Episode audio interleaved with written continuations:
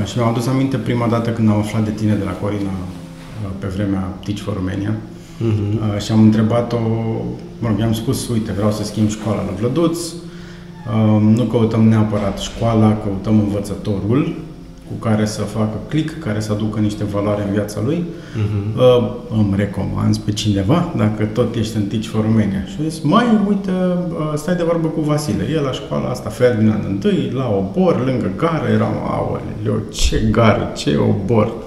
Unde mai trimiți tu pe mine? Da. Și atunci am venit prima dată și am stat de povești.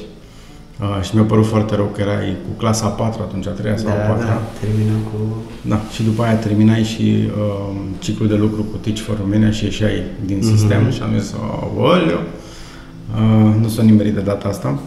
Și atunci am povestit prima dată de uh, doamna Liliana, care e actuala, actuala doamnă a lui Vlăduț și hopefully viitoarea doamnă a lui Horia.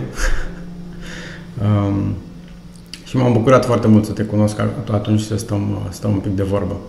Uh, și primul lucru care mi l-am notat și care am zis că uh, vreau să te întreb e uh, când te-ai gândit prima dată să te faci învățător sau să, să ai o legătură cu educația, mm-hmm. într-un fel sau altul? Tu ești băgat într-o grămadă de chestii legate de educație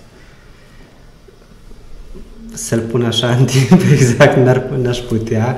Uite, perioada când a apărut așa prima dată gândul ăsta, cred că undeva prin clasa a treia, a patra, una dintre surori era deja învățătoare în uh, satul de lângă satul în care am crescut, am copilărit. Um, și n-a văzându pe ea acasă cum își pregătea lecțiile după viitorul cumnat era și el profesor de matematică, era directorii școlii de lângă, la fel de lângă satul comună și a început să mi se pare o normalitate, că ceea ce e cel mai accesibil pentru mine e de fapt într-un fel sau altul să fiu un învățământ, asta pe de o parte, deci modelul oarecum văzut în familie. Uh, și tot prin clasa a treia, a patra începuse scandalul cu Adrian Năstase pe vremea aceea, cu mătușa Tamara, cred că era prin okay, okay, okay. 2003, 2004, 2005 și sau era, a fost mai târziu, asta nu mai amintesc, dar oricum la o oră de educație civică ne întrebase învățătoarea ce vreți să vă faceți când veți fi mari. Și am scris acolo că profesor de educație civică pentru că așa o să schimb lumea. La civic auzisem prima dată de parlament, de președinte, de legislativ, executiv și am zis că asta e menirea mea, să schimb lumea, să o fac într-un loc mai bun, pentru că simțeam foarte multă nedreptate. Uh-huh. Vedeam pe de o parte în familie, nedreptate în zona asta a dificultăților socioeconomice, în sat, pentru că satul era unul destul de departe de oraș, fără prea multe oportunități. Tu de unde ești? Uh, Sine, județul Iași. E undeva un sat la marginea județului, după noi vine pădurea, drumurile se închid acolo, deci nu, nu mergi mai departe de, de, de Sinești. Și era zona asta de foarte multă nedreptate simțeam și am zis că fiind învățător sau profesor de educație civică, probabil că o să pot schimba uh, în bine lumea, comunitatea, locul în care trăiesc. Dar cum de s-a pus pe masă subiectul Adrian Năstase la voi într-o oră de educație civică? Uh, nu Era, nu era doar despre sau numai despre Adrian Năstase, na, trebuia să analizăm cum, ce vedem la televizor, la știri, în zona politică și atunci uh, ăsta a fost subiectul care pe mine m-a... Ardea atunci. Da, da, da, da, da. Și după lucrurile s-au legat, Ehm, și în gimnaziu, și în liceu, și în facultate am fost tocilarul tipic care asculta tot ce îi spunea profesorii, citea ce era de citit. Ai mei cât am fost acasă, cel puțin mama avea mereu grijă să-mi fac temele, să mă pregătesc a doua zi de școală așa cum trebuie. Ehm, până când m-a prins virusul ăsta al învățării și nu neapărat al uh, memorării sau era efectiv o plăcere să învăț, pentru că prin a citi, prin a parcurge diferite materiale, faptul că eram activ la ore, am descoperit că lumea e mult mai mare decât satul în care trăiam. Pentru că, na, oportunitățile erau foarte reduse și atunci prin cărți. Spunând, spunând că ai fost tocilar, o, o întrebare care mi-a venit în minte instant este tu cum ai învățat? Dacă mm. doar citind sau ai folosit și alte elemente de, sau alte canale de învățare încât de când erai mic? Uh, cred că undeva până în facultate cititul era principala calculator am avut foarte târziu mm. acces la el, deci nu se punea problema, nu știu, să caut informații, videouri la care să mă uit, dar faptul că aveam acces în mod constant la bibliotecă, uh, pentru mine asta a fost uh, marele avantaj. Mm-hmm. Și abia mai târziu, deci eram deja adult, când am descoperit, stai puțin că pot și altfel. Uh, și cred că am avut norocul și de profesori uh, care să meargă cu învățarea în zona asta experiențială, de investigație, perspectiva asta constructivistă a învățării. Să ne folosim de experiențele pe care deja le avem, în așa fel încât să aducem altele și să sădim acolo ce e potrivit pentru fiecare. Nu știu dacă au făcut-o având o pedagogie foarte bine dezvoltată și o metodică foarte bine pusă la punct, dar e clar că intuiția lor i-a ajutat în direcția asta și pe mine m-a prins. Mm-hmm. Foarte fain. Da. da, încerc să aduc aminte cum eram obișnuit eu să învăț în momentul în care eram în școală, ce îmi spui tu mi-e foarte străin. nu, nu avea nicio legătură cu felul în care eram noi obișnuiți să învățăm. Uh, poate și din cauza faptului că, din câte țin minte, memoria mea nu este cea, cea, cea mai bună uh, în momentul ăsta, nu mi-aduc aminte să fi învățat cum să învăț. Uh-huh. Știu că aveam de învățat niște lucruri, aveam niște teze, mai apoi examene, dar niciodată nu a discutat nimeni cu noi hai să povestim un pic care sunt metodele de învățare. Cum puteți face chestia asta în afară de a toci cap-coadă o carte sau un text sau o lucrare mm-hmm. sau mai știu eu ce. Um, și acum, cu mintea de acum, îmi dau seama că eu am plecat cu un mare handicap um, pe care a trebuit fiecare să ne-l acoperim, să-l, să-l facem mai micuț mm-hmm. pentru a ajunge în zilele noastre. Și un avantaj foarte mare pe care unii din copiii de azi îl au, pentru că au astfel de învățători sau de profesori care abordează subiectul ăsta de hai să învățăm cum să învățăm, mm. nu să învățăm doar de dragul de a lua o notă sau de a trece un examen, o teză, o nu știu ce. Da, da. Uh, cred că prin clasa 5 a 6 am avut la un moment dat un opțional exact pe treaba asta. Ce e fain. Uh, da, nu știu, probabil că am fost într-un fel sau altul norocos cu oamenii pe care am avut aproape. Uh, Uh, și știu că na, se aducea în discuție și zona asta de joc și joacă, cum de fapt prin joacă copilul învață cel mai, cel mai natural, fără să simte că depune efort și că na, e acolo mult consum de energie.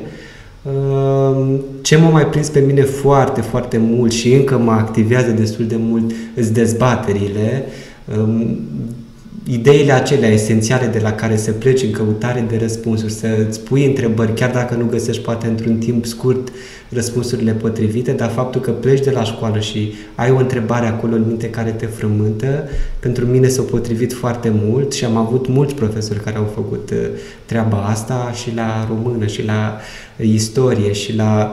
Uh, deci erau oameni care știau cum să aducă problemele pe care le abordai, nu știu, într-o manieră teoretică, să le apropie de experiența de zi cu zi, de ce se întâmpla acolo în comunitate, într-un fel sau altul. Și îmi dau seama acum, într-adevăr, că am fost norocos. Chiar dacă din alte puncte de vedere poate că n-am avut toate oportunitățile de care, nu știu, cineva la oraș sau într-un mediu mult mai dezvoltat le-ar fi avut, prin faptul că au fost oamenii potriviți în jurul meu, Cred că asta, asta au contribuit foarte mult la cine sunt astăzi, cum sunt astăzi. Nu, un lucru care mi l-a povestit și taică meu acum recent, când am stat de povești cu el, uh, rar intrăm în niște discuții mai personale, pentru un motiv sau altul, deși ne înțelegem foarte bine. Um, au zis că s-a bucurat foarte mult că de-a lungul timpului a văzut că mă înconjor de oameni faini și oameni de calitate și nu au avut vreo grijă că intru nu știu ce gașcă sau mm-hmm. iau razna în stânga sau în dreapta. Um, și că de fiecare dată când îi prezentam oameni de genul ăsta pe care mi aduceam pe acasă, îi mai cunoștea pe mai știu eu unde, uh, era liniștit când vedea cu cine mă înhăitez. Um, și eram un pic surprins și zic, mm, chiar au urmărit chestiile astea. Mie mi s-a părut că nu, nu e atent, nu dar uite că, importanță. Da, da, uite că era atent și, mă rog, eu la 40 de ani până mi-a zis chestia asta, dar eh, e ok. Um, după aia ce ai făcut? Te-ai dus la liceu uh, pedagogic? Da, da, am făcut liceu pedagogic. Acolo, la fel, încă am prins vechea generație de profesori pe care o avusese și uh, sora mea, oameni care într-un fel sau altul au contribuit la cum arată cel puțin învățământul primar în zona Moldovei, uh-huh. Cu foarte multe experiențe, dar la fel foarte aplicați către zona asta experiențială, către a înțelege nevoile copiilor cu care lucrăm, foarte mult în zona asta de joc, joacă, uh, metode ludice, cum apropiem copiii de învățare. Deci acolo a fost uh, laboratorul în care m-am format ca viitor, nu știu, uh, specialist, dacă e să spunem așa, în, în, în științele educației, că nu, nu era neapărat despre a fi învățător, specializarea mea fiind de instructor animator sau instructor pentru activități extrașcolare, așa se numea atunci specializarea. Acum nu mai există, deși eu cred că școlile din România ar avea nevoie de un astfel de om care să se uite cu foarte mare grijă și atenție la ce se întâmplă cu copiii după orele standard pe care ei le au la școală, cum îi implicăm în continuare în învățare. Și mai apoi, na, a venit uh, facultatea, diferite programe de master, training prin țară și în afara țării. Uh, destul de mulți oameni care sunt cum să abordez-o pe asta? Uh, mulți oameni din cei care lucrez, care uh, activează în zona de educație sau în zona de resurse umane, dacă vorbim de corporații, uh-huh. uh, au zis că au început, mă rog, că au apucat-o pe calea asta uh, de la o problemă pe care ei au văzut-o în comunitatea lor și pe care s-au gândit că apucând-o pe calea educației, într-un fel sau altul, ar putea să o rezolve. Uh-huh, uh-huh. Care este chestia asta pe care tu ai observat-o la tine în comunitate, care ți-ar fi plăcut să ai ceva de spus, nu neapărat să o rezolvi, uh, dar să ai ceva de spus? Uh-huh. Uh, partea asta de inegalități. Vin dintr-o familie cu mulți copii, noi am fost șapte frați, wow. eu am fost cel mai mic. Am prins perioada când la un moment dat uh, taică mi a rămas fără, fără loc de muncă, o vară întreagă, și a fost foarte, foarte dificil. Satul era într-o zonă care din 2000 încoace e într-una afectat de secetă și acolo principala ocupație a oamenilor era agricultura. Din asta am trăit și noi multă, multă vreme pe lângă salariul care era foarte mic pe care l-a luat taică mi amintesc că în 2002, spre exemplu, salariul lui era un milion jumate Ma. pe atunci uh, și erau trei surori la liceu. Uh, și numai căminul pentru două dintre surori costa 2 milioane. Nu știu cum făceau, de unde mai scoteau 500 de mii pe vremea aia ca să plătească căminul și să aibă și pentru noi cei de acasă. Și au fost, au fost ani foarte grei. Uh, de mic am fost obișnuit cu a merge la, la câmp, la tot ce e de făcut, din primăvară până în toamnă. Uh, și partea asta în care observ că unii au, dar într-un mod nemeritat, fără muncă, fără a prețui ceea ce au, fără a se uita cu respect față de cei din comunitate, m-a făcut să mă revolt, să fiu furios. De ce e nedreptatea asta pe lume? Și de aici cred că s-a legat apoi și pe de zona asta politică pe care am crezut eu la liceu, că o să, la facultate, că o să o explorez mai mult, um, faptul că nu există echitate.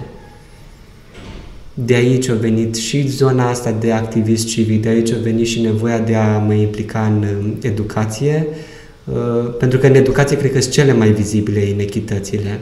Și asta o vedem de fiecare dată, la final de an, când apar rezultatele la evaluările naționale sau când vin odată la 2-3 ani evaluările PISA și ne plângem de ce la oraș rezultatele sunt așa bune și în sate sunt catastrofale tocmai pentru că există inegalități sociale, economice, culturale enorme. enorme. A, poți să explici un pic pentru cei care ne ascultă sau se uită la noi, care e diferența dintre echitate și egalitate? Egalitate... Că am văzut foarte multe debate-uri pe marginea acestui subiect și mm-hmm. cred că ar fi mhm. interesant de abordat în discuția asta, de-aia să te întreb. Mm-hmm. Uh, hai să luăm cazul din școală, din educație, că acolo poate mi-e cel mai, cel mai la îndemână. Uh, și pentru copilul de la oraș și pentru copilul de la sat, da, statul asigură profesori, să zicem. Da? Formal, fiecare școală are grupul ei de adulți care se ocupă de învățare pentru copii. Uh, Întrebarea e cât de pregătiți sunt profesorii de la oraș și câte oportunități au ei acolo pe care le pot aduce copiilor versus cât de pregătiți, motivați uh, și cât de multe resurse au profesorii din mediul rural ca să le aducă către copii. Pentru că de acolo încep să apară um, inegalitățile. Ok, la nivel formal, da, toată lumea e într-o școală, un corp de clădire, are acces la același manual, dar oportunitățile care vin nu sunt aceleași, faptul că oportunitățile culturale iar nu sunt aceleași, faptul că familiile din care vin copiii de la țară vin de multe ori poate la pachet cu analfabetism funcțional, deci copiii n-au același sprijin acasă cum are un copil din mediul urban, poate cu o familie care merge la serviciu, are acces la diferite oportunități. Deci egalitatea, ok, dai aceleași resurse, da, ca sistem, dar nu te uiți în spate care e nevoia de fapt. Pentru că, sau să luăm cazul consilierilor școlari. Există prevederea în lege care spune că un consilier poate veni la o școală care are minim 700 de copii. Uh-huh. Bun, în oraș poate că nu sunt atât de multe probleme sau într-o școală poate că nu există o nevoie atât de acută de un consilier, de un psiholog care să lucreze pentru copii, pentru familiile acestora. Versus în mediul rural unde nevoile sunt foarte mari. Ai grad de violență foarte ridicat, ai părinți care îți plecați la muncă în străinătate, ai abuzuri emoționale, uh, chiar și fizice. Și atunci te Acolo întreb... chiar e nevoie. Da, și atunci te întreb, e relevant numărul de uh, copii sau e relevantă, de fapt, nevoia din spatele acelui număr? E dreptate. Știu că, de exemplu, noi am fost la un astfel de consilier care există la Ferdinand, uh-huh. uh, cu Vlăduț, nu pentru care a fost cine știe ce probleme, dar eram curios și de o altă perspectivă. Uh-huh. Și a fost foarte reconfortant pentru noi ca familie să putem discuta cu cineva care e oareșcum în afara subiectului și se poate uita obiectiv la o anumită situație în care uh-huh. se află uh, un copil din școală. Și a fost util. Adică chiar a fost util. Și asta, na, într-un mediu în care fiul e un privilegiat, chiar dacă el nu-și dă seama, că totuși are tot ce are nevoie da, pentru da. a-și face treaba la școală. Are și învățător bun, mm-hmm. are o școală care în principiu are cam tot ce îi trebuie pentru a le asigura un mediu de învățare decent. Mm-hmm. Mm-hmm. Um, dar în schimb la sate e despre asta e, despre cum de fapt la nivel formal lucrurile se întâmplă mm-hmm. și avem alocate resurse pentru toată lumea, dar nu ne uităm de fapt la nevoile reale din spatele cifrelor oficiale sau din spatele normelor care reglementează sistemul la fel peste tot. Mm-hmm. Nu poți să ai un sistem la fel peste tot uh, și aici e poate una dintre luptele pe care le duc de ceva ani, pentru că comunitățile nu sunt la fel, nevoile nu sunt la fel, uh, deci nu poți să ai politici publice la fel pentru toată lumea. E nevoie de personalizare, la fel cum învățarea încă de acum vreo 100 de ani, de când John Dewey începe să scrie despre învățare, Maria Montessori vine cu zona asta de pedagogie activă, uh, învățarea și la fel și sistemul formal de învățământ e nevoie să fie personalizat la nivel de politici publice. Să ai politici publice care să poată fi adaptate în funcție de contextul în care e școala, cum arată comunitatea, ori la noi în momentul ăsta nu se întâmplă treaba asta. Da, fair point. Uh, ce te-a atras la uh, Teach for Romania, unde te-am, te-am găsit-o pe tine? Pe tine? Uh, păi, cred că în primul și în primul rând zona asta de activist civic. Știi că dincolo de a fi un învățător sau profesor, uh, lupți pentru... E de fapt o luptă, deși ar fi ideal să nu fie o luptă. Uh, în așa fel încât acolo unde e cea mai mare nevoie, să existe oamenii potriviți care să le, să le dea o șansă, un, un gând copiilor că și eu pot reuși, și eu îmi pot depăși condiția, chiar dacă e greu, chiar dacă e dificil, chiar dacă pare imposibil, chiar dacă n-am sprijin acasă, și eu merit să am parte de o școală care să creadă în mine, care să mă sprijine, care să nu mă dea deoparte și să nu spună nu ești bun de nimic. Deci, dincolo de meseria propriu-zisă, mesajul ăsta mergem acolo unde e cea mai mare nevoie și, și unde de obicei oamenii de genul nostru care au acces la oportunități, au avut parte poate de o educație de calitate, de obicei nu merg, se feresc. Vrei să mergi na, într-o comunitate unde ești bine primit, unde știi că poți să faci treabă, că poți colabora cu cancelaria, că... Eu am fost norocos pentru că am fost totuși în București, într-o școală unde deja se întâmplau multe lucruri foarte, foarte faine, dar erau foarte mulți colegi care mergeau în zona rurală unde atunci când își luau postul în vară și spuneau vreau să merg în Gălbinaș, în Sohatu, în Gârcini sau mai știu eu ce, uh, și aveau note mari la examen, adică nu erau pe ultimele locuri, inspectorii și profesorii rămâneau foarte umiți, dar cum de vrei să mergi acolo? Nu vrei să-ți alegi o școală de oraș, o școală aproape de casă, o școală mai bună? Nu. Cred că partea asta de, uite, ne trăim valorile în felul ăsta. Noi credem că fiecare copil, fiecare comunitate are dreptul la, la oportunități și la oameni care să le dea tipul ăsta de încredere și noi contăm. Țin de că am citit uh, un picuț despre modelul finlandez, uh, mm-hmm. pe care toată lumea laudă, nu știu dacă e neapărat cel mai potrivit pentru România sau nu, dar e clar altceva, uh, în care unul din primele lucruri pe care le afli citind despre sistemul respectiv de învățământ este că ei oferă aceeași, sau se străduie să, să ofere exact aceeași calitate uh, um, educațională copiilor, oriunde ar fi, că e cel mai mic sătuc, cătun, dacă ar exista așa ceva de acolo, uh-huh. Sau dacă te duci în capitală, ai exact același nivel de competență uh, pe care îl găsești. Și asta mi se asta e echitatea de care uh-huh. vorbeam mai devreme. Uh-huh. Păi, na, la nivel așa formal și inclusiv la nivel de discurs al Comisiei, al Uniunii Europene pe zona asta de politici educaționale, când vorbim de echitate, cam de prin țările nordice, de acolo a pornit toată mișcarea asta, începând cu anii 60-70, când au zis, mai e nevoie să facem ceva în direcția asta. E clar că educația din epoca industrială nu mai funcționează Clar, actualelor generații. Hmm. A, am citit la un moment dat, a, și mă uit pe ce mi-am notat aici ca să nu vorbesc prostii, um, că îți ții un jurnal de învățare al profesorului reflexiv uh, și că practici recunoștința. Ce înseamnă chestia asta? Mai concret. Mm-hmm. Uh, jurnalul practic e un instrument de lucru vine după toate experiențele, inclusiv experiențele de la catedră, experiențele de training cu profesori, cu părinți, cu directori de școli. Uh, e o formă mai organizată de a încuraja reflexia, autoreflexia, zona asta de metacogniție. Să mă gândesc la gândurile pe care le am peste zi, la experiențele pe care le facilitez pentru copii, cum învăț în cancelarie, cum colaborez cu ceilalți, cum mă afectează pe mine anumite comportamente ale copiilor, Uh, pentru că plecând de la tipul ăsta de reflexie, de a fi tu cu tine acolo 5-10 minute, jumătate de oră, um, la finalul unei zile sau la finalul săptămânii, îți dai seama în felul ăsta ce faci bine și cred că îți dai seama și ce ai putea să schimbi sau să faci altfel. Ce am observat în multe cancelarii în care în ultimii ani am tot ajuns e că tipul ăsta de exercițiu uh, lipsește oamenii nu sunt obișnuiți, nu există spațiul necesar pentru a-l practica și ca timp, dar și ca spațiu fizic. Nu există un instrument care să-i îndrume, să-i ajute în direcția asta. Și atunci ce am făcut eu? Am încercat să vin cu acele întrebări care să te provoace din toți rărunchii.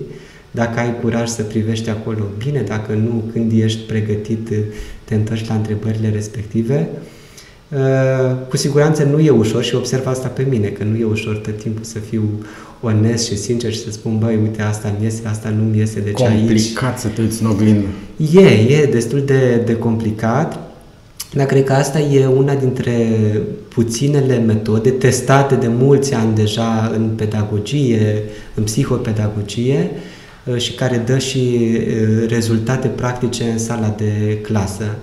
Pentru că ea vine la pachet și cu zona asta de integrare a feedback-ului, vine la pachet și cu să te observe altcineva și împreună să gândiți poate niște activități, micro-teaching, nu știu, o cancelarie care învață, în care profesorii colaborează și nu mai e fiecare pe uh, barba lui și deci încurajează și lucrurile acestea, nu doar uh, în mod individual stai, te gândești la ce ți-a ieșit, ce nu ți-a ieșit. Mm-hmm. Um, deci de aici a venit nevoia asta, de a-i aduce pe profesori mai aproape de ce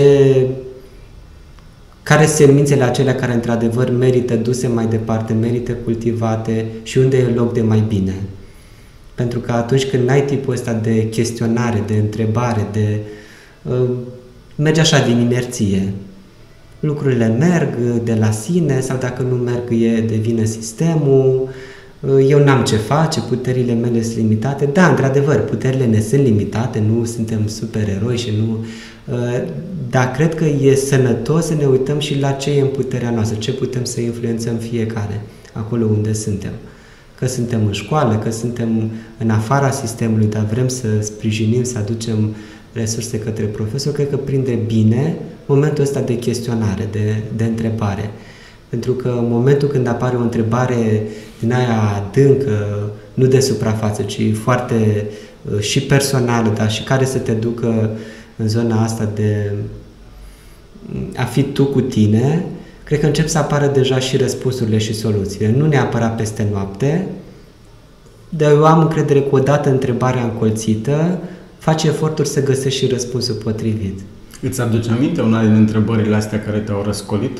Oh, da, da, una dintre întrebări de de ce eram eu în fața copilor, pentru că mă simțeam total nepregătit, simțeam că nimic din ce fac nu-mi iese în primul an. Uh, sau mă întrebam dacă chiar toți copiii pot atinge nivelul de performanță pe care programa, diferite documente școlare spun că ar trebui să-l aibă la finalul anului școlar.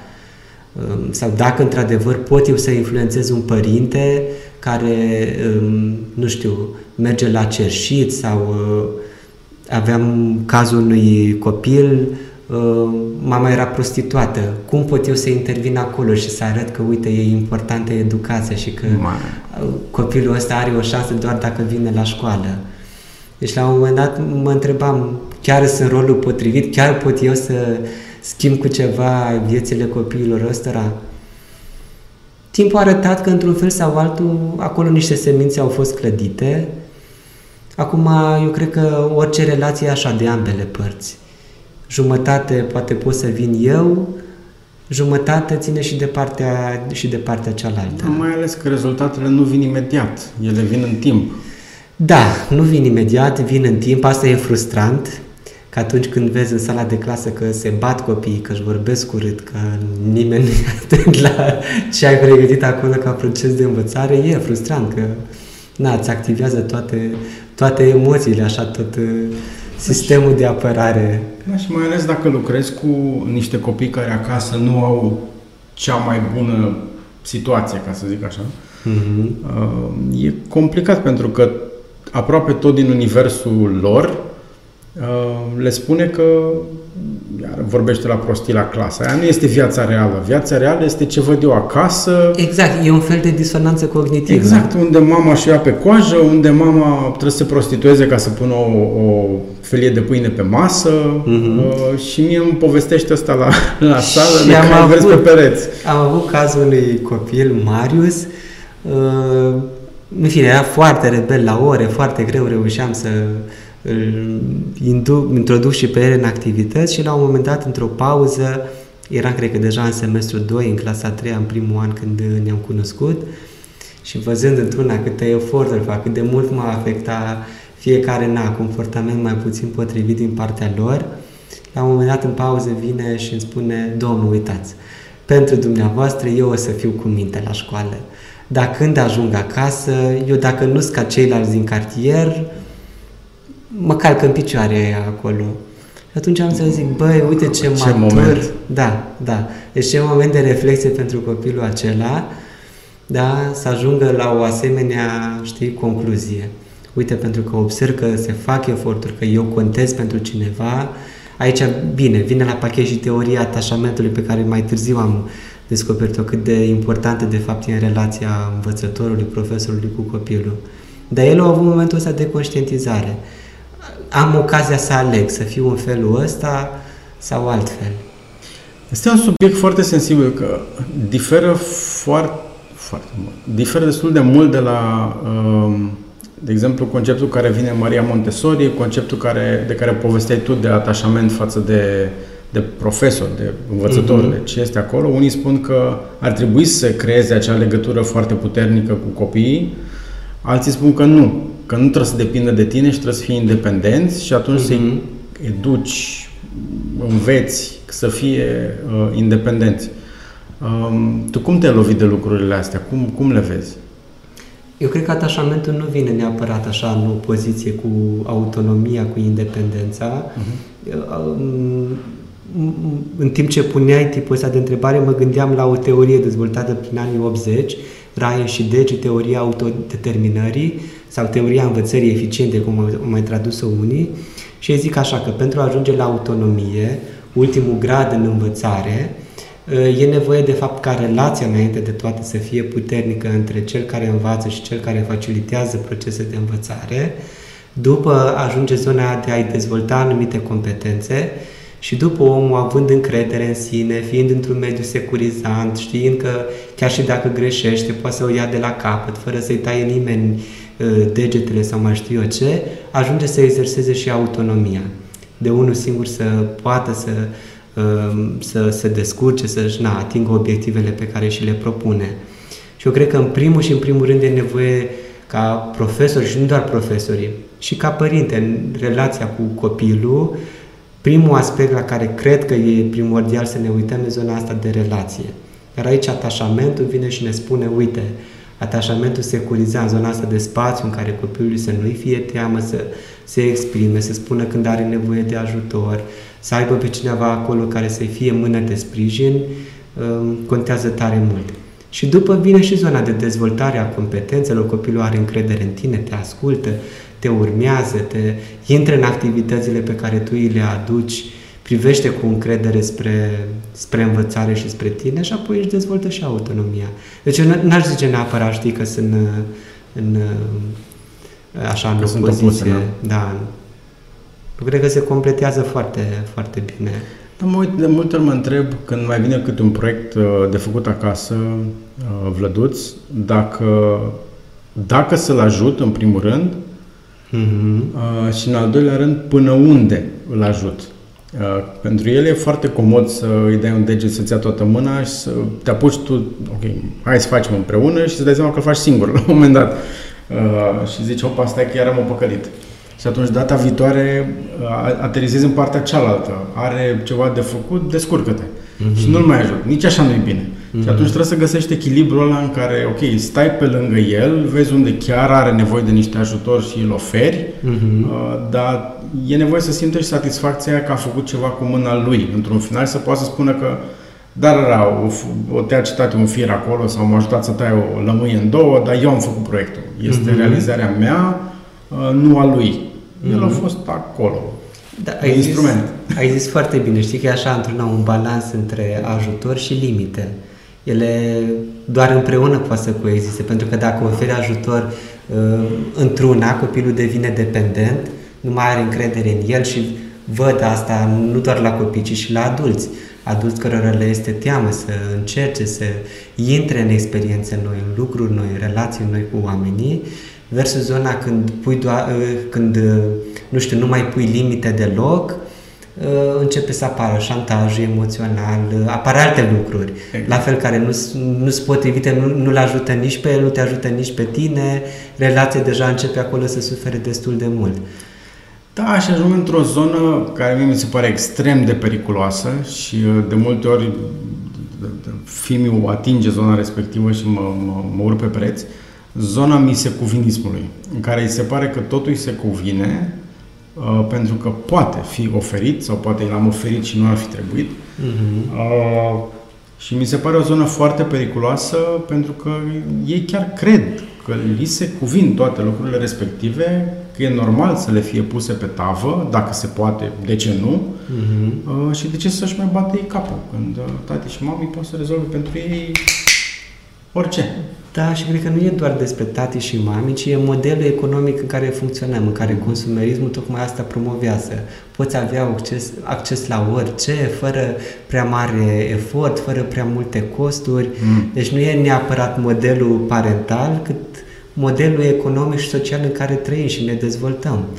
Și mai este o, un îndemn din asta, care la început mie mi s-a părut o idee foarte bună, după care mi am luat-o în partea cealaltă, în care mi se pare foarte nocivă, Um, când le spui copiilor, în diferite contexte, poți fi oricine vrei tu, poți să faci orice vrei. Uh-huh. Uh, care în capul lor de multe ori spune nu există limite, ceea ce pe de o parte e bine, pe de o parte nu e bine, Uh-huh. Uh, și pot să fiu orice, a, deci uh, de ce să mai îmi bate capul din moment ce pot să fiu orice? Li se pare că vor deveni orice sau pot face orice by default, așa, nu trebuie să muncească uh-huh. ca să ajungă acolo. Uh-huh. Uh, și alunecă într-o parte, într-o atitudine foarte nocivă, de fapt, în care au impresia că nu trebuie să muncească pentru că oricum poate să devină orice. Uh-huh. Uh-huh. Și atunci ajunge într-un uh, șah din asta. Da, pentru că ăsta e și modelul pe care îl vezi în societate, da? Fără efort, fără muncă, fără studii, fără sudoarea frunții, da, așa cum eram Asta se promovează.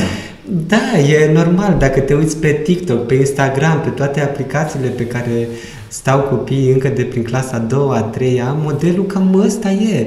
Uite, fără prea mare efort, eu am ajuns milionar, am ajuns celebru, am mii de follower, oameni care mă urmăresc, mă apreciază. Și atunci își pune întrebarea, ok, și eu, da, făcând așa din degete, pot să am același succes. Da, cred că mai vine la pachet cu ceva, pentru că ziceai de zona asta, nu există limite, poți să ajungi orice.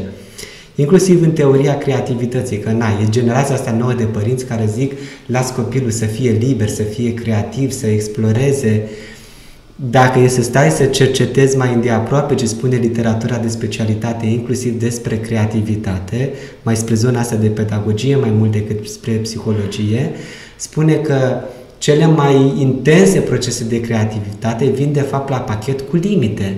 Am nevoie de granițe în care să-mi exercit creativitatea, am nevoie de puncte cheie la care să mă refer, am nevoie de teme pe care să le abordez. direcție pe care să o urmezi. Tocmai, orice. Când spun că pot să, pot să devin orice, de fapt devin nimic, pentru că n-am țelul către care să exact. merg și drumul pe care să-l cruiesc ca să ajung acolo.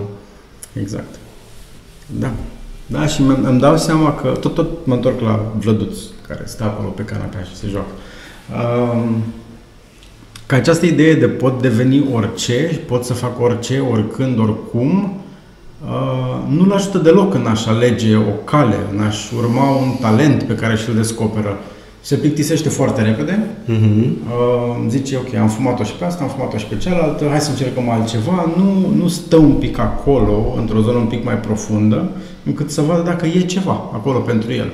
Și dacă își dă seama că nu, ok, nicio problemă, ne mutăm la următoarea, nu, nu e nicio presiune să rămână acolo, dar nu reușește să ajungă. Rămâne mm-hmm. la suprafața lucrurilor, ok, poate și aștept prea multe de la un copil de 10 ani. Dar asta e o altă problemă a părinților. Um, dar recunosc că mi-ar place să știu eu să fac niște lucruri împreună cu copiii uh, ca să-i ajut să stea un picuț mai profund, mai adânc pe anumite lucruri. Că e vorba de citit, de jucat, de sport, mm-hmm. de orice, astfel încât să se prindă dacă chiar e pentru ei sau nu. Mm-hmm.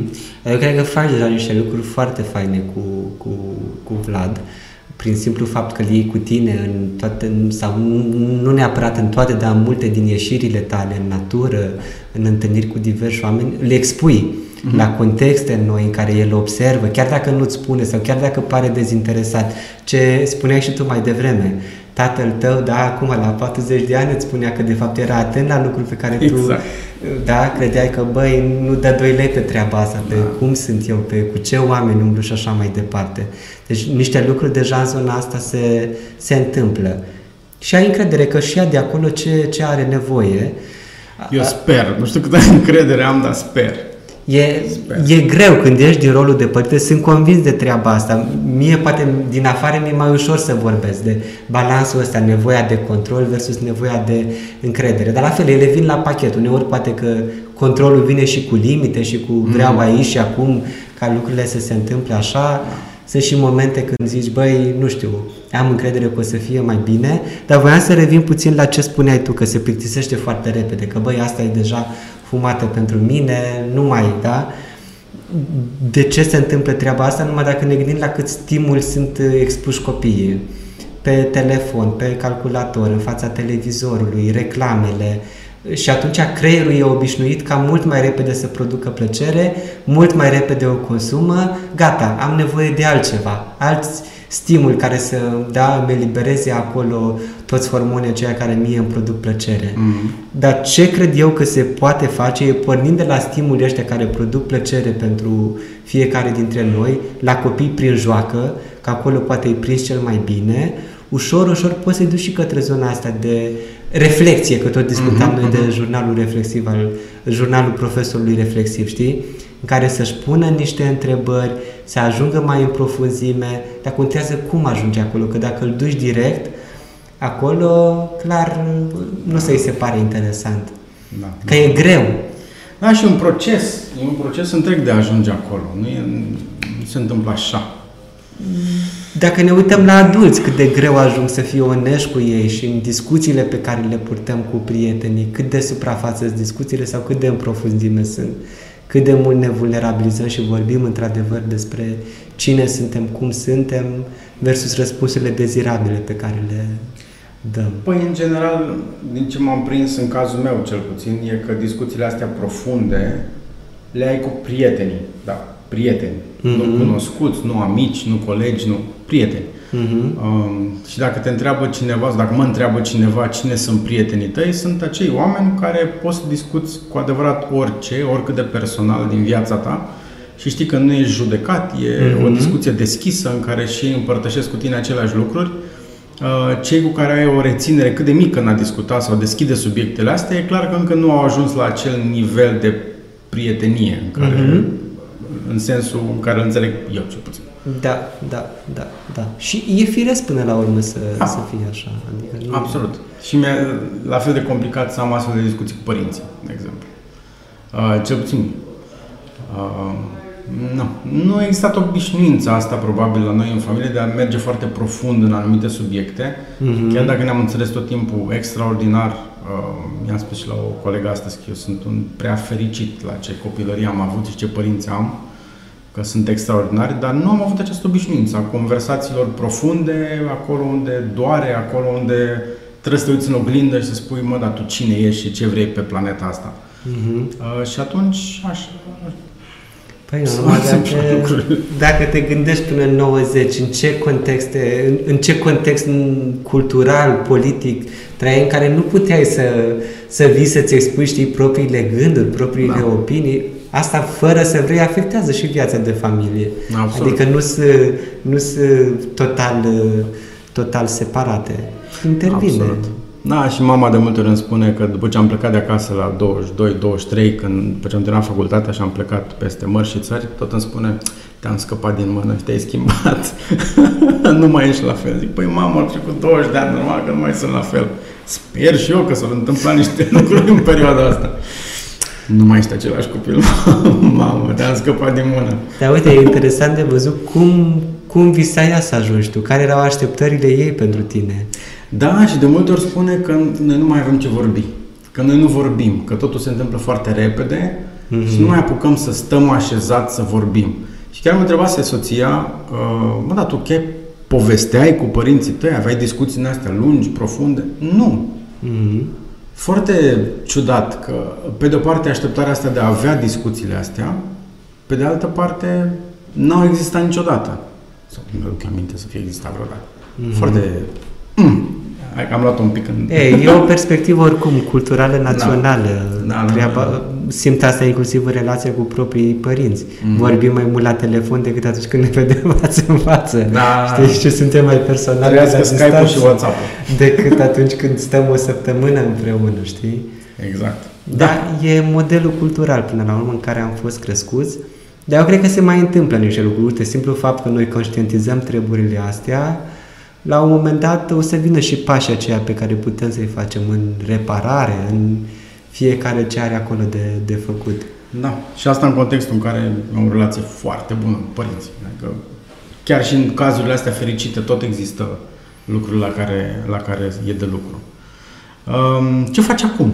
Că am povestit pe unde ai fost, de ce ai vrut să, să, să intri în educație, mm-hmm. am povestit un pic despre Teach for Romania. Ce faci acum? Uh, ce fac acum? Uh, lucrez cu 14 școli în județul Galați, într-o rețea numită Edu Networks, unde sunt vreo nouă organizații, inclusiv Tiș Romania, uh-huh. și la nivel național sunt implicate vreo 110 școli. Mai. Și ce încercăm noi să facem cu toate resursele pe care le aducem de mentorat, training, uh, cursuri pentru directori, dar și pentru profesori, e oarecum să le arătăm că învățarea se poate petrece într-un fel natural în care lucrurile nu sunt atât de complicate sau atât de teoretizate dacă e să ne uităm într-adevăr la, la copil și la nevoile copilului, alea care ies cel mai repede la iveală, știi? Uh-huh. Acolo în sala de clasă. Deci încercăm împreună cu colegii care suntem implicați în tot proiectul ăsta să fim aproape timp de patru ani de zile pentru școlile pe care le avem în grijă, să oferim zona asta de sprijin, consultanță pentru directori, să ajutăm oarecum să gândească strategic pentru școlile lor.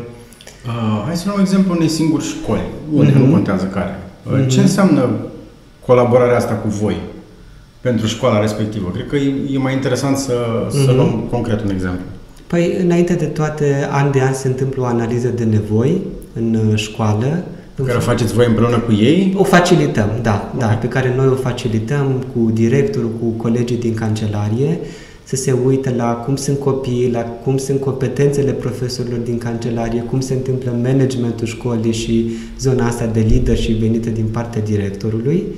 Și de acolo, în funcție de ce nevoi reies, oamenii își stabilesc un plan de acțiune, deci zona asta de gândire strategică pentru anul următor. Mm-hmm.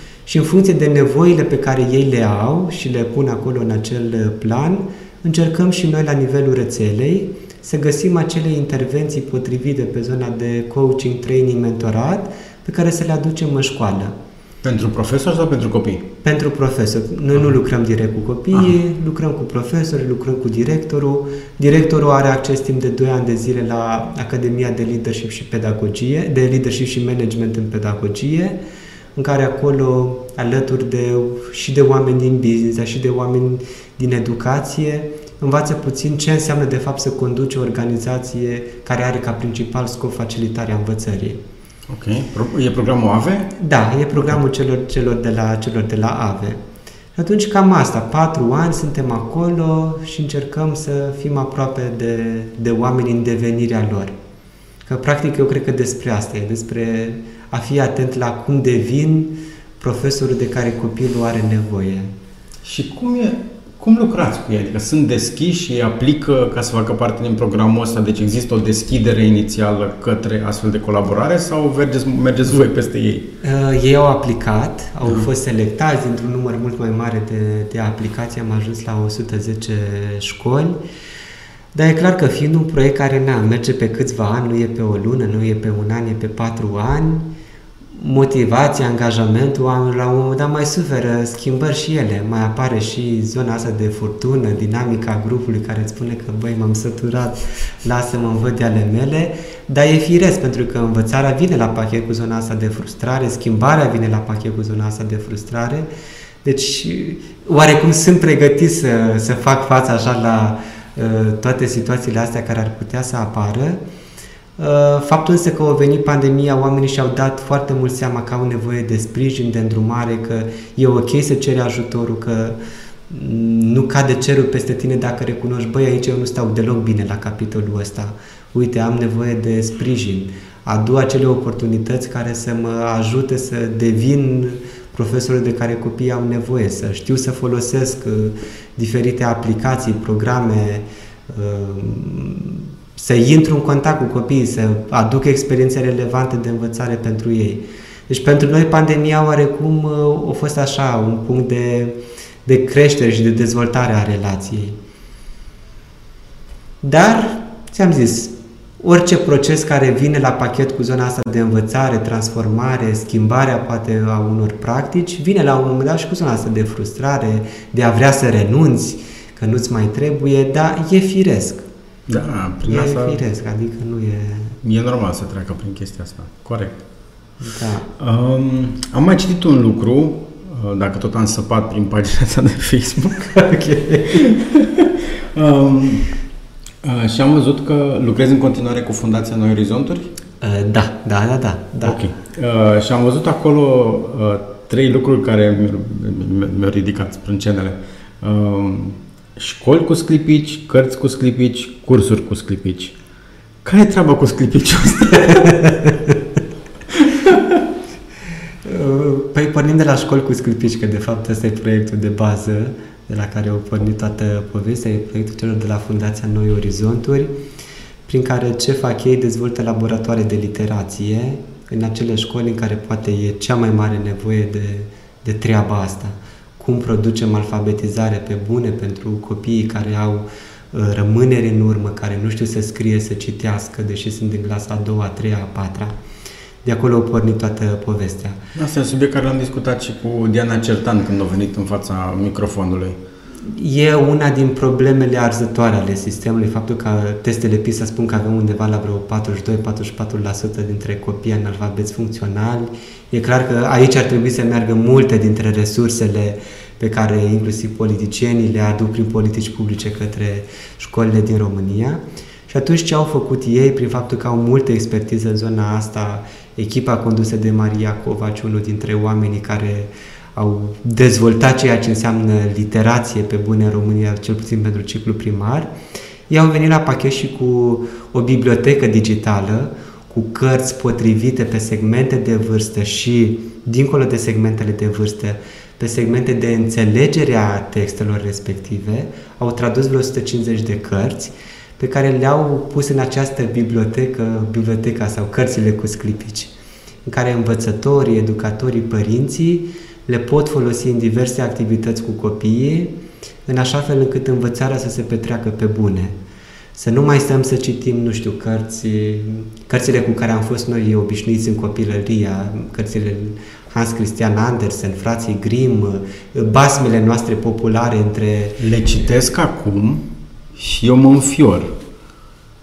Păi dacă te gândești numai la povestea cu capra cu trei iezi, da? În care capra, capra invită lupul se răzbună pe el, râde atunci când el suferă acolo, arde în flăcări. Da, da. Fluierașul fermecat care fură toți copiii și îi închide într-o peșteră undeva. Mamă! Deci da. m-am oprit de nu știu câte ori citind astfel de basme, în timp ce începusem să le citesc copiilor și eram, uh, nu, hai să ne oprim aici. Da, și atunci încercăm să schimbăm puțin și paradigma asta culturală cu ce, cu ce idei familiarizăm pe copii, pentru că dincolo de textul propriu-zis, tu formezi acolo deja niște preconcepții pe care copilul o să le ia, că mesajul ăla îl audă, îl aude în mod repetat. Da, și spunându-l, Știi? îi transmiți faptul că e asta okay este valoros. Se, da, da. Și în regulă acceptăm da. să se întâmple treaba asta. Nu e nimic da, în afara contextului cultural și social acceptabil în care noi funcționăm. Ori prin poveștile, cărțile pe care ei le-au tradus, vin și schimbă puțin și paradigma asta culturală. Hai să fim atenți puțin și la mesajul pe care îl aducem către copii. Să mergem către mesaje din astea de întărire pozitivă a unor comportamente care sunt potrivite cu vremurile pe care le trăim acum. Cu ce atitudini iese copilul în urma parcurgerii unui text?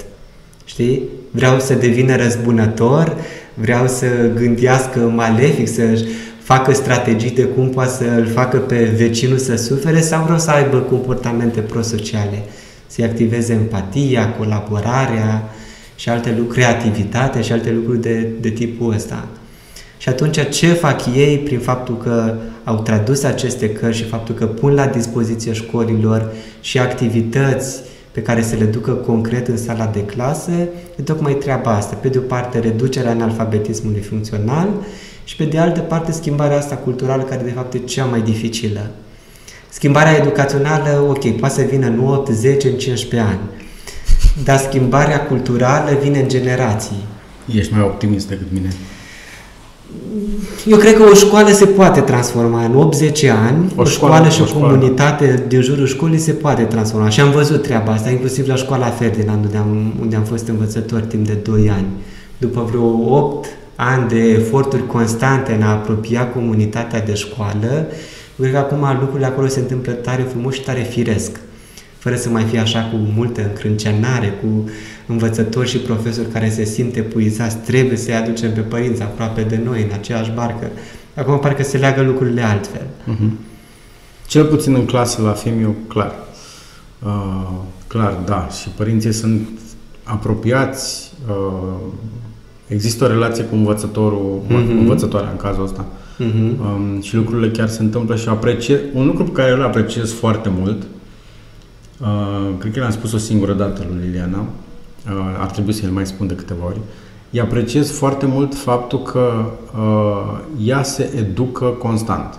mm-hmm. și că încearcă să evolueze și să afle lucruri noi, să le aducă lucruri noi în clasă, pe care uh, ăștia mici le apreciază sau nu, asta e altă discuție, dar uh, eu apreciez foarte mult că se străduiește să crească, să evolueze, să fie mai bună decât era cu un an de zile și mai bună și mai bună se duce la tot felul de cursuri, la tot mm-hmm. felul de lucruri, um, care zice că după 20 de ani de educație, i s-a luat și ok, hai că am învățat destul, aplicăm, mm-hmm. mai am 10-15 ani până la pensie, vedem. Dar nu e, nu e cazul. Și asta e, asta e unul dintre lucrurile care eu le apreciez cel mai mult la, la ea. Ei gândește că la fel e și în învățare, ok, dincolo de conținutul pe care îl aducem copiilor, cu siguranță e important, da, să știe să scrie, să socotească, da.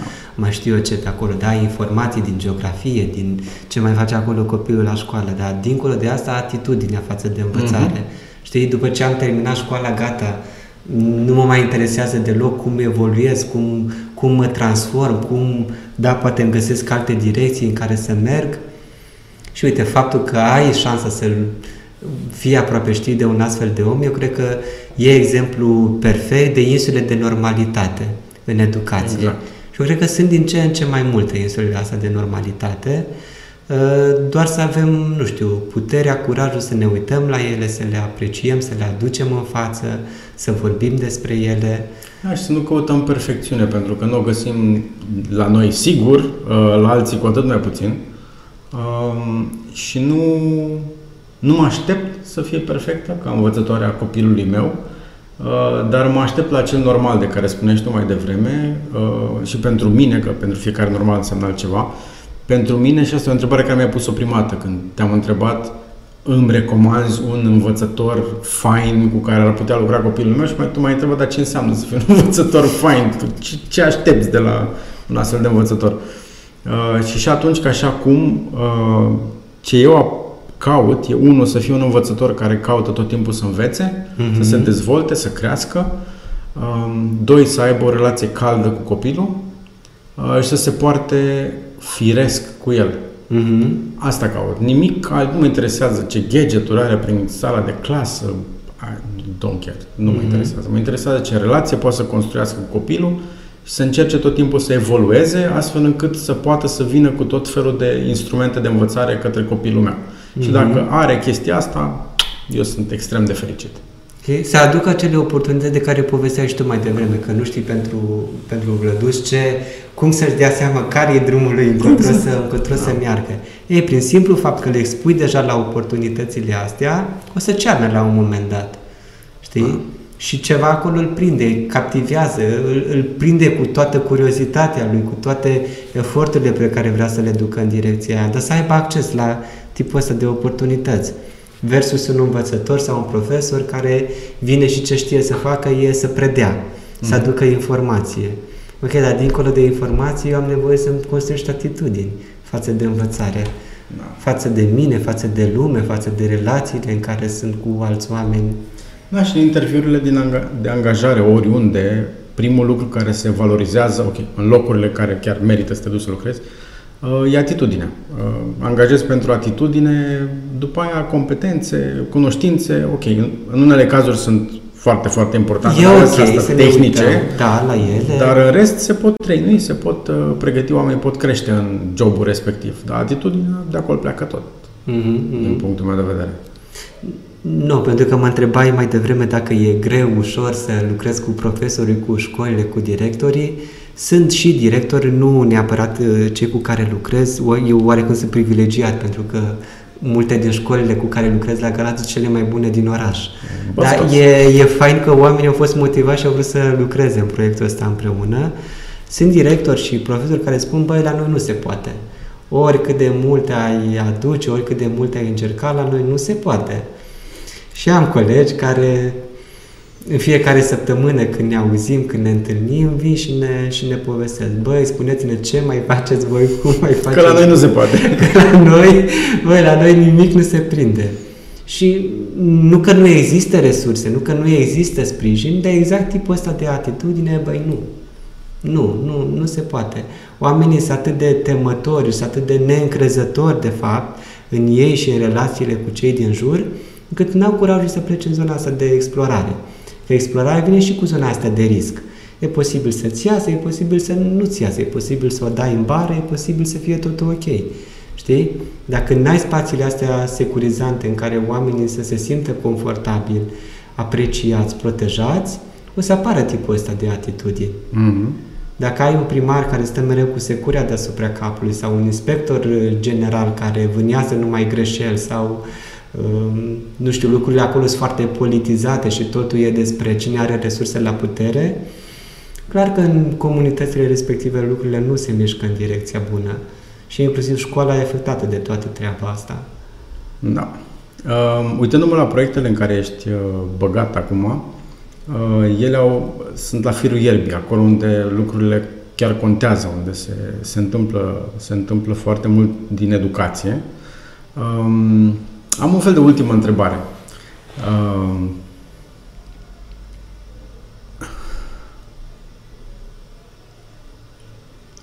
să zicem că se termină anul ăsta, mm-hmm. suntem la final de 2021, nu mai departe, că cine știe ce se mai întâmplă mai încolo. Um, cum arată succesul pentru tine? Adică ești la final de an, te uiți înapoi, la 2021 și zici, ok, am avut succes, nu am avut succes. Dacă ai avut succes, ce înseamnă chestia asta? Ce s-a întâmplat pentru a putea spune, băi, am făcut treaba bună?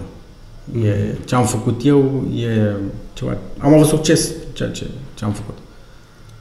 A, aș începe poate mai întâi cu, cu starea, cu atitudinea, cu emoția pe care aș vrea să trăiesc la final de 2021, să fiu mulțumit că am făcut cât puteam și cât îmi stăteam în putere să aduc către oamenii, către contextele în care activez, în care lucrez, asta unul la mână, Uh, și legat de, de comportamente sau de lucruri foarte exacte, uh, să știu că, spre exemplu, proiectul pilot pe care l-am acum cu cei de la Fundația Noi Orizontul, Clubul Familiei Mâini, Inim și Minți Zibace, uh, ajunge acolo unde e cea mai mare nevoie și că și 50% dintre părinții pe care noi îi vizăm printre, prin proiect dacă sunt mai apropiați de copiilor, dacă vin mai des către școală, către grădinițe și se interesează de copii, cum sunt copiii, cu ce ar putea să fie de folos școlii, eu cred că deja acolo pentru mine înseamnă că mi-am făcut uh, treaba și că am plantat semințele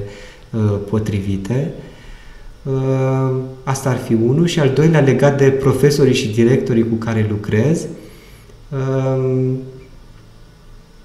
sentimentul pe care aș vrea să-l trăiesc e că ei ar vrea să continue relația pe care am dezvoltat-o deja. Dacă simt că vine treaba asta din partea lor, fără să pun eu vreo întrebare sau fără să existe niciun fel de presiune, în sensul în care, băi, uite, vrem să fie aici prezent pentru noi, printre noi, vrem să vedem și altă abordare, pentru mine înseamnă că ceva acolo bine s-a întâmplat. Dacă oamenii nu mă, nu mă dau afară, nu mă alungă dintre ei, înseamnă că posibil să fi fost omul potrivit la locul potrivit. Înainte să spun mersi, mi-am adus aminte de răspunsul tău că am uitat să spun o întrebare. Um, clubul familiei Mâini, Inim și Minți Dibace. Ce face clubul ăsta? Ca tot ai povestit de Maria Montessori, vine oarecum pe filiera asta pedagogiei active. Um, ce face, practic, vine cu trei tipuri de ateliere într-un timp de 8 săptămâni către părinții din comunitățile din Bistrița Năsăud, acolo îl pilotăm anul acesta proiectul, și educatoarele împreună cu cei care suntem la Fundația Noi Orizonturi, încercăm să aducem uh, trei tipuri de acțiuni, de activități către părinți. Odată, um, e un curs, un training care vine din Statele Unite, Cercul Siguranței. E o metodă foarte faină. Mie mi-a schimbat cu totul perspectiva față de învățare, față de relația profesor-copil, părinte-copil. Ehm, și e acest curs pe care părinții îl urmează timp de 8 săptămâni ehm, în mod regulat.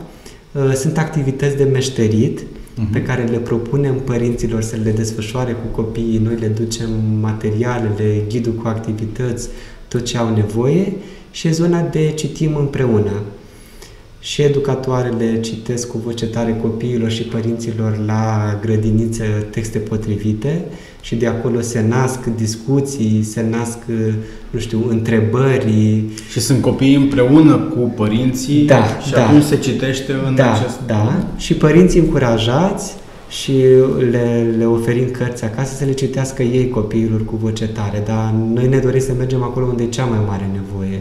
Adică nu neapărat în grădinițele cele mai bune sau în școlile cele mai bune, ci să mergem în sate, să mergem în acele comunități unde treaba asta poate că nu e așa firească sau nu e așa la îndemână. Scopul fiind să întăriți relația dintre părinți și copii, de a Da. construi o relație... Da, o relație mult mai sănătoasă între părinte și, și copil, o relație mult mai sănătoasă între școală și părinte, ca împreună, de fapt, să lucreze pentru binele copilului și să existe zona asta de creștere și dezvoltare armonioasă, să nu mai fie acea disonanță cognitivă de care vorbeam la un moment dat. Într-un fel învață că e lumea copilul la școală uh, sau la grădiniță și într-un fel o observă acasă. Și atunci tu te întrebi ca profesor de ce copilul ăsta la școală nu e cu minte, nu învață. Nu... Păi dacă modelul de acasă spune că nu e normal să pui mâna pe carte, cum să fie copilul a plecat către a citi, a studia, a învăța. Și atunci venim și schimbăm oarecum și modelul ăsta cultural, cum e să fii părinte în România. Să te uiți la emoțiile copilului, să faci lucruri efectiv, să petrești timp de calitate cu copilul și să ai grijă și de zona asta de dezvoltare cognitivă. De la cele mai mici vârste, citește copilului, pune întrebări, explorează cu el diferite texte, imagini, orice. Pun, du-l acolo în poveste și co-creați împreună um, lumea așa cum vreți voi să fie. De unde toată căldura asta în tine? Uh, Probabil că e nevoie să mergi și în momentele alea în care cred că nimic nu mai e, nu se mai poate, nu mai e posibil, că sunt și multe. Dar cred că e, e nevoie, mai ales în educație, de mult optimism și încredere, știi, că se poate. Pentru că altfel foarte ușor poți să cazi în capcana, le-am încercat pe toate și nimic nu merge. Și atunci de fiecare dată am grijă să intru în relațiile cu oamenii care mi-aduc tipul ăsta de, de optimism și încredere. Băi, se poate, a fost săptămâna asta groaznică, o iei de la capăt săptămâna viitoare și lucrurile se mișcă înainte. Că altfel tendința de a renunța, mai ales în educație, e, e, e după colț, e foarte aproape. Adică nu trebuie să te tragă mult de mânecă. Mersi. Mă, eu, eu îți mulțumesc. Mi-a făcut mare plăcere să stăm de vorbă. Și, și mie. Mi-o, mi-o pus așa pe bigudiuri la un moment dat uh, uh, mintea întrebările tale, dar mi-o prins, mi-o prins bine. Mă bucur. Mersi. Mulțumesc tare mult și eu. Pac. Ce vorbești?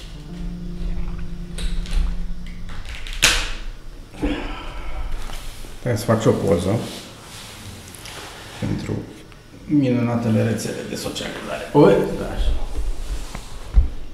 Ne vedem, stai că mă dau eu mai... Auci! Ne vedem, ne vedem. Perfect. 3, 2, 1. Super. Mulțumesc. Super. Eu îți mulțumesc. De obicei uit să fac asta. Ok.